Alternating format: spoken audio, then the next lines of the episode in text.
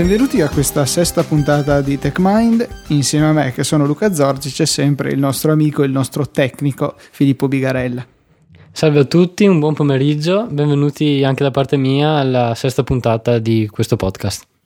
La sesta puntata che è quella immediatamente seguente in termini di cronologia tecmindiana al rilascio di Tweetbot per Mac che ha fatto un parlare molto di sé perché il prezzo è abbastanza elevato, insomma si tratta di 16 euro, 20 dollari per gli americani e non siamo abituati, o meglio non siamo più abituati a vedere software a questi livelli di prezzo. Eh, tu l'hai comprato?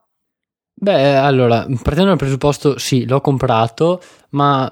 anch'io all'inizio ehm, sono rimasto un po', diciamo, colpito prima che da come era stata realizzata l'applicazione dal prezzo, perché ovviamente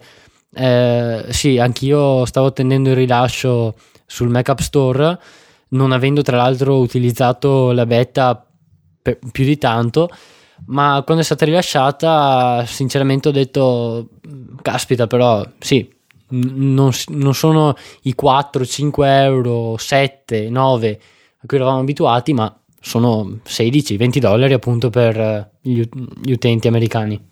Sì, è, un, è, una bella cifra, però ha un sacco di funzionalità interessanti. Tu, tra l'altro, sei stato mosso dalla morte di Ecophone per Mac, che era il tuo precedente client. Sei stato spinto a fare questo passo, passare a Tweetbot. Lo usi già su iOS, vero?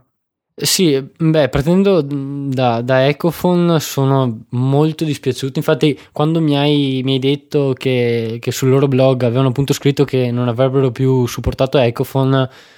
lì per lì ci sono rimasto veramente male perché Ecophone, diciamo che ho iniziato a utilizzarlo, se non sbaglio, addirittura un anno e mezzo, quasi due anni fa, quando ancora non esisteva lo streaming dei tweet e non esistevano la maggior parte delle funzioni che ha adesso. Poi nel tempo si è evoluto e sì, appunto includendo lo streaming e un sacco di altre funzionalità e, e io mi sono abituato a questo client, infatti eh, mi era comodissimo avere la barra per i nuovi tweet in basso e, oppure altre cose come ad esempio il, eh, la navigazione tramite eh, lo swipe con le tre dita, cose del genere. E, ehm, per quanto riguarda eh, invece iOS, sì, sono passato a Tweetbot da uh, un client denominato Osfora, Osfura, sinceramente nessuno ha mai saputo come si pronunci quel nome. Esatto, però eh, quando è stato pubblicato anche quel client eh, sembrava la fine del mondo. In effetti era ben realizzato, ma poi non è più stato tenuto al passo coi tempi. Quindi ovviamente quando è uscito Tweetbot, eh, visto come era fatta l'applicazione, l'ho acquistata subito e con Tweetbot eh, diciamo che mi sono stabilizzato per quanto riguarda i client su iOS. Sì, e una delle funzioni principali di Tweetbot per Mac è il fatto che si sincronizzi tramite iCloud, quindi menzioni, a che punto siamo arrivati nella nostra timeline, messaggi privati letti e non letti, tutto si sincronizza per bene e per fare questo è stato necessario l'arrivo nel Mac App Store che è appunto stato la settimana scorsa. Dicevamo che eh, si è discusso un sacco sul perché si siano permessi di uh, arrivare a un livello di prezzo del genere e uno dei motivi principali riguarda la scarsità dei token, che sono praticamente le autorizzazioni che concede Twitter alle applicazioni di terze parti. Un token eh, viene usato da ciascun utente di ciascuna applicazione, quindi se io per dire eh, installo Tweetbot eh, su due Mac, poi uso un solo token per il mio stesso account, LucaTNT in questo caso, però c'è anche da dire che io gestisco diversi account, ho accesso a Luca TNT, a Easy Apple, Easy Podcast, TechMind, eh, ne ho anche un altro, tra virgolette, istituzionale come DJ, per cui insomma consumo parecchi token. Ecco quindi che il limite imposto da Twitter, che è 100.000 per chi non, eh, non avesse alla data dell'imposizione delle nuove regole eh, non avesse ancora 100.000 token oppure perché li avesse, ottenu- li avesse già, facciamo che ne avesse 110.000, ne riceve altri 110.000, diventa piuttosto restrittivo perché eh, non è vero che è possibile vendere 100.000 copie della propria applicazione. Inoltre quelli di Tapples hanno detto che eh, ritengono, cioè grazie a questo costo più alto di quello che in realtà avrebbero voluto, hanno intenzione e avranno la possibilità appunto di supportarlo anche quando non gli sarà più possibile vendere il client per l'esaurimento dei token. Eh, tu credi che discus- cioè, questo discorso stia in piedi? Cioè, eh, giustifica veramente il prezzo questo solo fatto dei token? Beh, allora, diciamo che, eh, come hai detto te, eh, comunque eh, questa faccenda dei token eh, è una limitazione importante per chiunque voglia realizzare un client eh, per Twitter, soprattutto se si rivolge a un pubblico molto vasto. Eh, ma eh, un'altra cosa da considerare è il tempo che è stato speso e sì, le ore che sono state spese per lo sviluppo di questa applicazione che ricordiamo eh, sì, assomiglia molto a quella per iOS, ovviamente riutilizzerà eh, alcune parti del codice, ma è un'applicazione con un sacco di funzioni eh, ben realizzata, ovviamente anche dal punto di vista grafico. E, e, e, di sicuro ha richiesto una quantità di lavoro non indifferente quindi anche eh, solamente la quantità del lavoro eh, diciamo giustifica in parte il prezzo infatti se pensiamo a, ad altri tipi di software che non vengono venduti su uno store come può essere quello di Apple ma eh, che fino all'anno mm, scorso qualche anno fa eh, si potevano acquistare solamente eh, da diciamo dal sito dello sviluppatore o mm, per non parlare ad esempio de, dei classici software per, per, Windows che vengono venduti su DVD, confezioni. In scatola addirittura proprio. In sì, scatola, esatto, appunto. Eh, cioè, eh, dobbiamo metterci nell'ottica di idee che il, il, prezzo minimo, se vogliamo, per un qualsiasi tipo di software venduto eh, tra, attraverso quei metodi non era sicuramente dei 4-5 euro, ma ovviamente molto di più, anche 20-100 sì. euro. Cioè, sì, 15 euro già era un prezzo economico per un software in scatola. Sì, esatto, ricordo eh, quando ho comprato alcuni giochi per, per, Windows che sì, il prezzo era intorno a, quel, a, a quella cifra là, ma ovviamente software eh, di qualità e che comunque alla fine utilizziamo ogni giorno eh, costava molto di più. Sì, per cui secondo me veramente il prezzo è giustificato alla fine. Abbiamo un software di altissima qualità, ok, vabbè, 16 euro se pensiamo ai soldi che buttiamo in altri modi. Poi anche tu come sviluppatore credo che abbia modo di renderti conto del tempo che è andato per lo sviluppo di questa applicazione. Eh, Tapoz per l'applicazione per Mac è stato un team di tre persone due mm-hmm. programmatori, Paul Haddad e l'altro non riesco a ricordarmi come si chiama, che però è stato assunto proprio specificamente per la questione Mac, mm-hmm. e Mark Gerardin, o, o, anche lui ho storpiato il nome sicuramente, che è il grafico. Per cui sono no, no, esatto. tre persone che eh, hanno lavorato a tempo pieno su questa applicazione, non solo, credo che meritino questa cifra.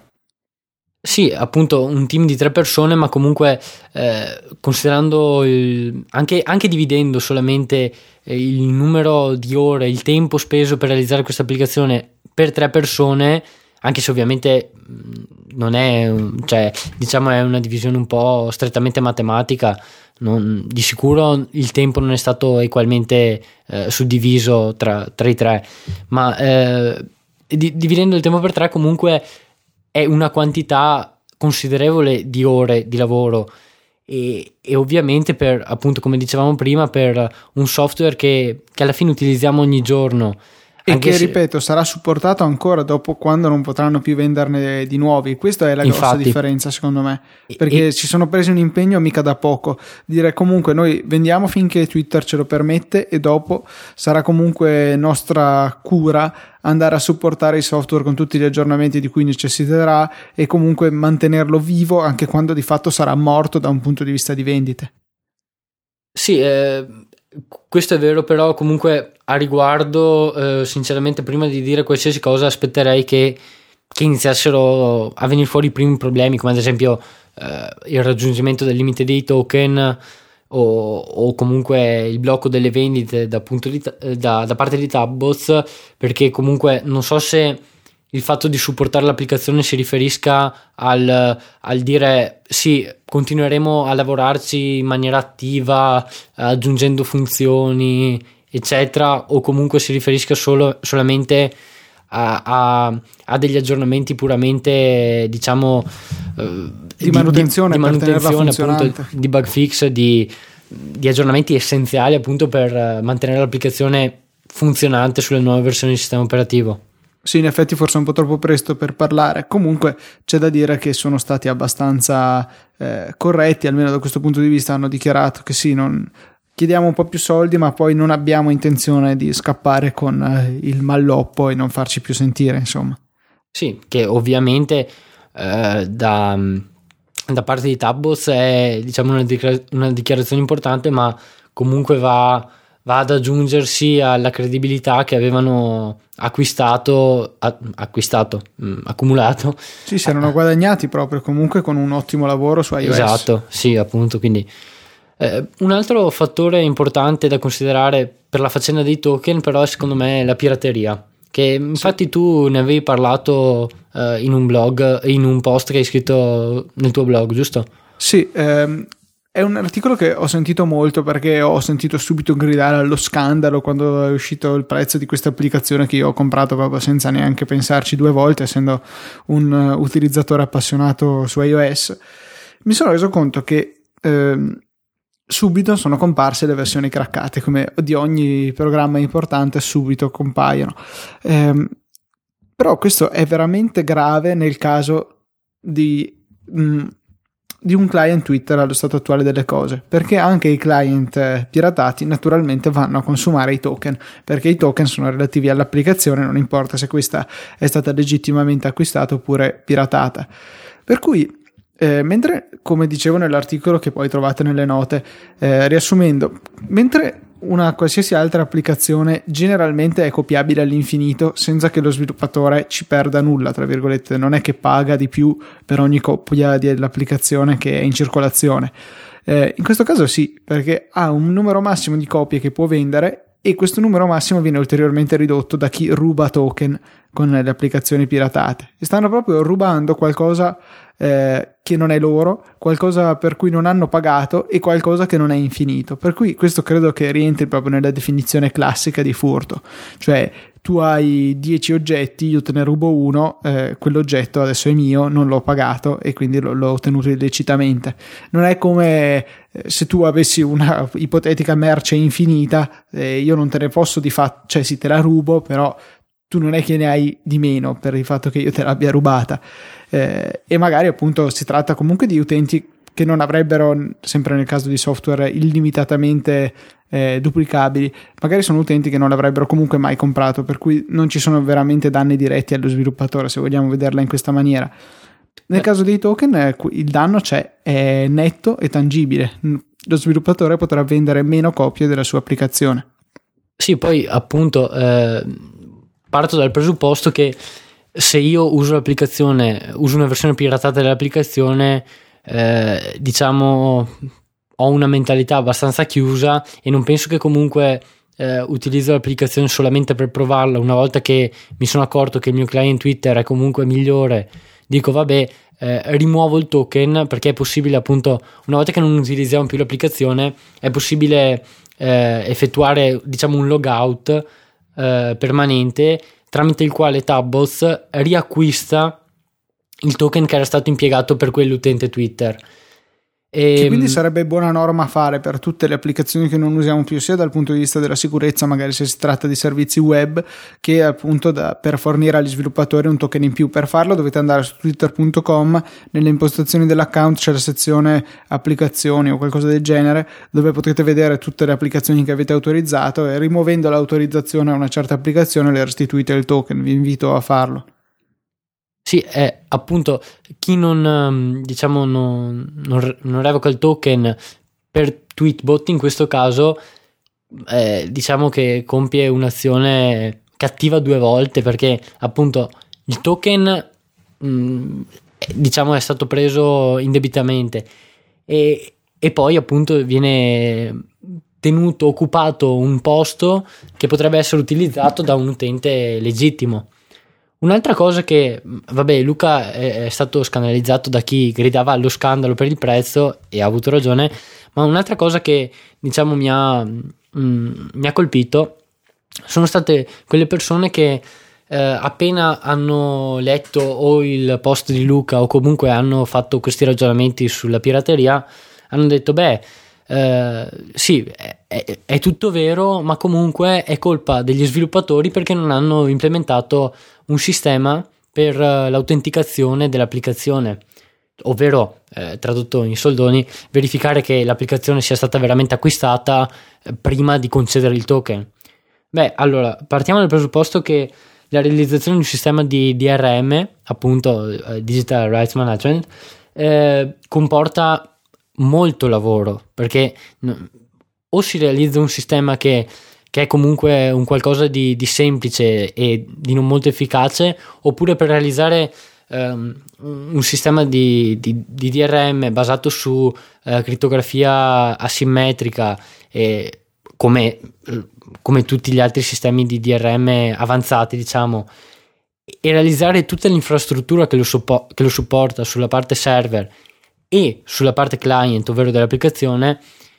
non è un lavoro da poco, è, è comunque, richiede comunque una quantità di tempo enorme e, e di testing soprattutto perché eh, parlo per esperienza personale. Eh, quelle volte che, che, ho implementato un sistema di DRM all'interno delle mie applicazioni, eh, comunque la prima cosa di cui eh, lo sviluppatore si preoccupa è di non riportare dei falsi positivi, ovvero di dire all'utente che ha acquistato legalmente l'applicazione eh, stai utilizzando una versione piratata perché eh, è il metodo migliore diciamo per perdere la stima de- dell'utente stesso. Sicuramente, eh, mi è capitato una volta di un'applicazione legittimamente acquistata che mi accusava di essere un pirata. Io mi sono sentito abbastanza offeso da questa cosa, oltre che ehm, infastidito, perché poi l'applicazione mi impediva di usarla, malgrado io l'avessi veramente comprata. Per cui è veramente importante, è un lavoro enorme che viene affibbiato a uno sviluppatore e potrebbe non valerne la pena perché come tu hai scoperto in prima persona, eh, generalmente prima o dopo vengono eh, sconfitti questi sistemi anti-crack. Non è un segreto che applicazioni importanti come la suite eh, Creative Suite di Adobe si trovi tranquillamente piratata su internet e trattasi di un programma che costa svariate migliaia di euro, trattasi di una software house come Adobe che quindi è gigante con enormi risorse sia umane che, che di, economiche per cui eh, veramente se queste, questi player, se vogliamo chiamarli con un termine inglese, nel mercato non riescono a proteggere efficacemente i propri software, cioè ok, c'è chi sarà, ci sarà il complottista che dice che in realtà è una cosa voluta perché loro vogliono comunque che la gente si abitui al loro software, eccetera, eccetera. Eh, comunque, fatto sta che eh, non è un rimedio efficace alla pirateria, comunque questi tentativi di protezione anticopia. Sì, infatti basti pensare anche solo al DRM che, che Apple applica di default alle applicazioni eh, per iOS, nella fattispecie.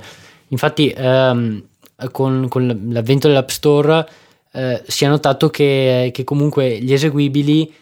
oltre a essere firmati e quindi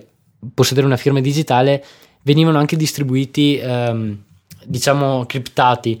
e, e potevano essere decriptati solamente dai dispositivi eh, attraverso complicati sistemi appunto di verifica della firma e, e decriptazione, e decriptazione dell'eseguibile stesso. E, ehm, ma comunque, appunto, come hai detto te, Adobe, una software house importante con non oso immaginare eh, la quantità di risorse che hanno a disposizione. Basti pensare anche solo ad Apple che appunto basa mh, gran parte del suo impero finanziario diciamo su- sull'app store di sicuro avrà impiegato una quantità di risorse considerevole per la realizzazione di questi sistemi ma in qualsiasi caso è solo questione di tempo prima che qualcuno trova il modo di, di oltrepassarli perché eh, non, spero di non entrare troppo nel tecnico ma eh, in qualsiasi caso Ehm, quando si, diciamo, si, si cripta un, un, eseguibile, bisogna partire dal presupposto che il sistema sul quale andremo ad eseguire eh, il binario eh, dovrà essere in grado di, eh, di leggerlo, cioè di, di farne uso e quindi ricondurlo ad uno stato normale. E quindi eh, con la stessa logica anche una persona eh, che vuole appunto piratare l'applicazione e distribuire una copia eh, piratata eh, sarà in grado di, di decriptare l'eseguibile o di comunque trovare un modo per eh, forzare il sistema a decriptare l'eseguibile ed ottenere l'eseguibile decriptato come si fa appunto su iOS. L'eseguibile viene ehm, cioè tramite i metodi di script di cracking eh, che si, si, basavano su un debugger GDB oppure altri script eh, più, più, moderni che analizzano il file Mako ehm, viene caricato l'eseguibile in memoria eh, si dice al sistema decripta l'eseguibile per appunto farne uso per eseguirlo, eh, per utilizzarlo e una volta che ehm, il binario si trova in memoria in uno stato decriptato, che appunto sta per essere letto dal, dal sistema, si eh, estrae dalla memoria eh, questa, questa, sequenza di, di, dati e appunto si ottiene l'eseguibile decriptato. Sì, questo per spiegare brevemente anche come Apple applicava eh, come Apple applica anzi il DRM sulle applicazioni iOS. Quindi come in tutti i casi, come con le protezioni dei DVD, se l'utente è lui direi in prima persona o in più che altro il suo computer, il suo dispositivo, deve essere in grado di accedere a una versione standard, non eh, crittografata, in chiaro, plain text, non so come volete chiamarla, del, sia esso un video, un'applicazione o qualunque altra cosa, c'è sempre appunto una vulnerabilità intrinseca, è solo questione di trovare un hacker, un cracker abbastanza intelligente da riuscire a scoprire qual è questa modalità per arrivare poi al, al file decriptato, eh, per cui appunto tutte queste modalità di protezione alla fine eh, rischiano di cadere. Questo non vuol dire che eh, siano totalmente inutili, magari scoraggiano i cracker più inesperti, esatto. però comunque con un'esposizione che ha tapbots, con eh, il fatto semplicemente che siano diventati famosi eh, non credo che eh, ci sarebbe voluto molto ecco, prima di trovare anche delle coppie craccate anche se loro si fossero impegnati. E allora a quel punto ci si chiede se dal loro punto di vista valga la pena di investire un sacco di tempo in un sistema che prima o poi verrà sconfitto. Sì no appunto per tutto quello che abbiamo detto ovviamente eh, anzi nel caso di, tab- di Tabbots ancora meno non vale la pena realizzare un, un sistema tale, soprattutto perché cioè, diciamo, la vita, um, um, o meglio, il, le, le vendite ai nuovi utenti dell'applicazione hanno comunque un tempo limitato. Esatto. Eravamo partiti dicendo ma non sappiamo se questo, questa disquisizione riguardo a Tweetbot eh, sarebbe stata significativa e invece direi che ne abbiamo creato un, una puntata intera praticamente che parla praticamente solo di questo. Sì, è un argomento che sì, ci ha portato a parlare di diverse cose, ma comunque siamo rimasti, abbiamo parlato sia dal lato filosofico della cosa eh, che da quello tecnico. Sì, una cosa che ci eravamo sempre messi in, in, testa per questo podcast era il fatto comunque di non andare solo e unicamente in argomenti tecnici, ma anche provare ad analizzare alcuni fatti della quotidianità tecnologica, dell'attualità tecnologica, eh, dal punto di vista eh, più tecnico nel senso di uno sviluppatore, perché come tutti sapete Filippo è uno sviluppatore, per ora principalmente per la piattaforma Cydia, ma non solo, eh, per cui lui vede magari eh, questi fatti anche dal punto di vista di uno sviluppatore. Noi diciamo, eh sì, dovevano mettere una bella anticopia. Lui dice, sì, d'accordo, però eh, l'anticopia viene tranquillamente craccato da altre persone altrettanto intelligenti. Per cui, insomma, eh, le discussioni che vengono fuori sono veramente interessanti. Eh, nelle prossime puntate abbiamo un po' di carne che attende per adesso in freezer, poi la metteremo sul fuoco quando registreremo le puntate. Una di queste è eh, una cosa credo che possa interessare a un sacco di persone, cioè come avvicinarsi al mondo della programmazione e naturalmente tutto condito con eh, come ha fatto Filippo, come sono, sono, stati i suoi primi approcci. Qualche contributo posso darlo anch'io, per quanto non così di, di grande livello, anch'io comunque ho avuto parecchie infarinature di programmazione, per cui magari ne discuteremo nella prossima puntata. Ancora una volta vi ricordiamo che apprezziamo molto vostra, l'interazione con voi, abbiamo un'email eh, che è techmind.podcast.it, l'account di Twitter techmindpodcast e il numero di telefono di Filippo che è 34, ok no dai, adesso non esageriamo. è bastata la conclusione dell'ultima puntata, direi di non infierire. Va benissimo, dai. Allora l'appuntamento è la settimana prossima, quando magari parleremo anche un po' di iPad mini che verrà presentato a breve. Per voi probabilmente sarà già stato presentato. Sicuramente. Sempre che si, sempre che si chiamerà così. E per cui, ancora una volta, una buona settimana. Ci sentiamo la prossima con un nuovo episodio di TechMind.